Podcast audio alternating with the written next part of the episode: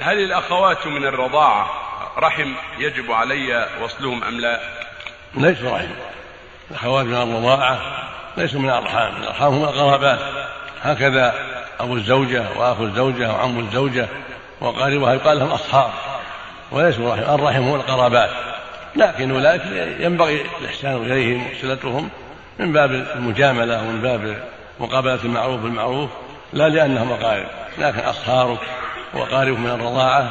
إذا أحسنت إليهم وصلتهم فهذا من مكارم الأخلاق.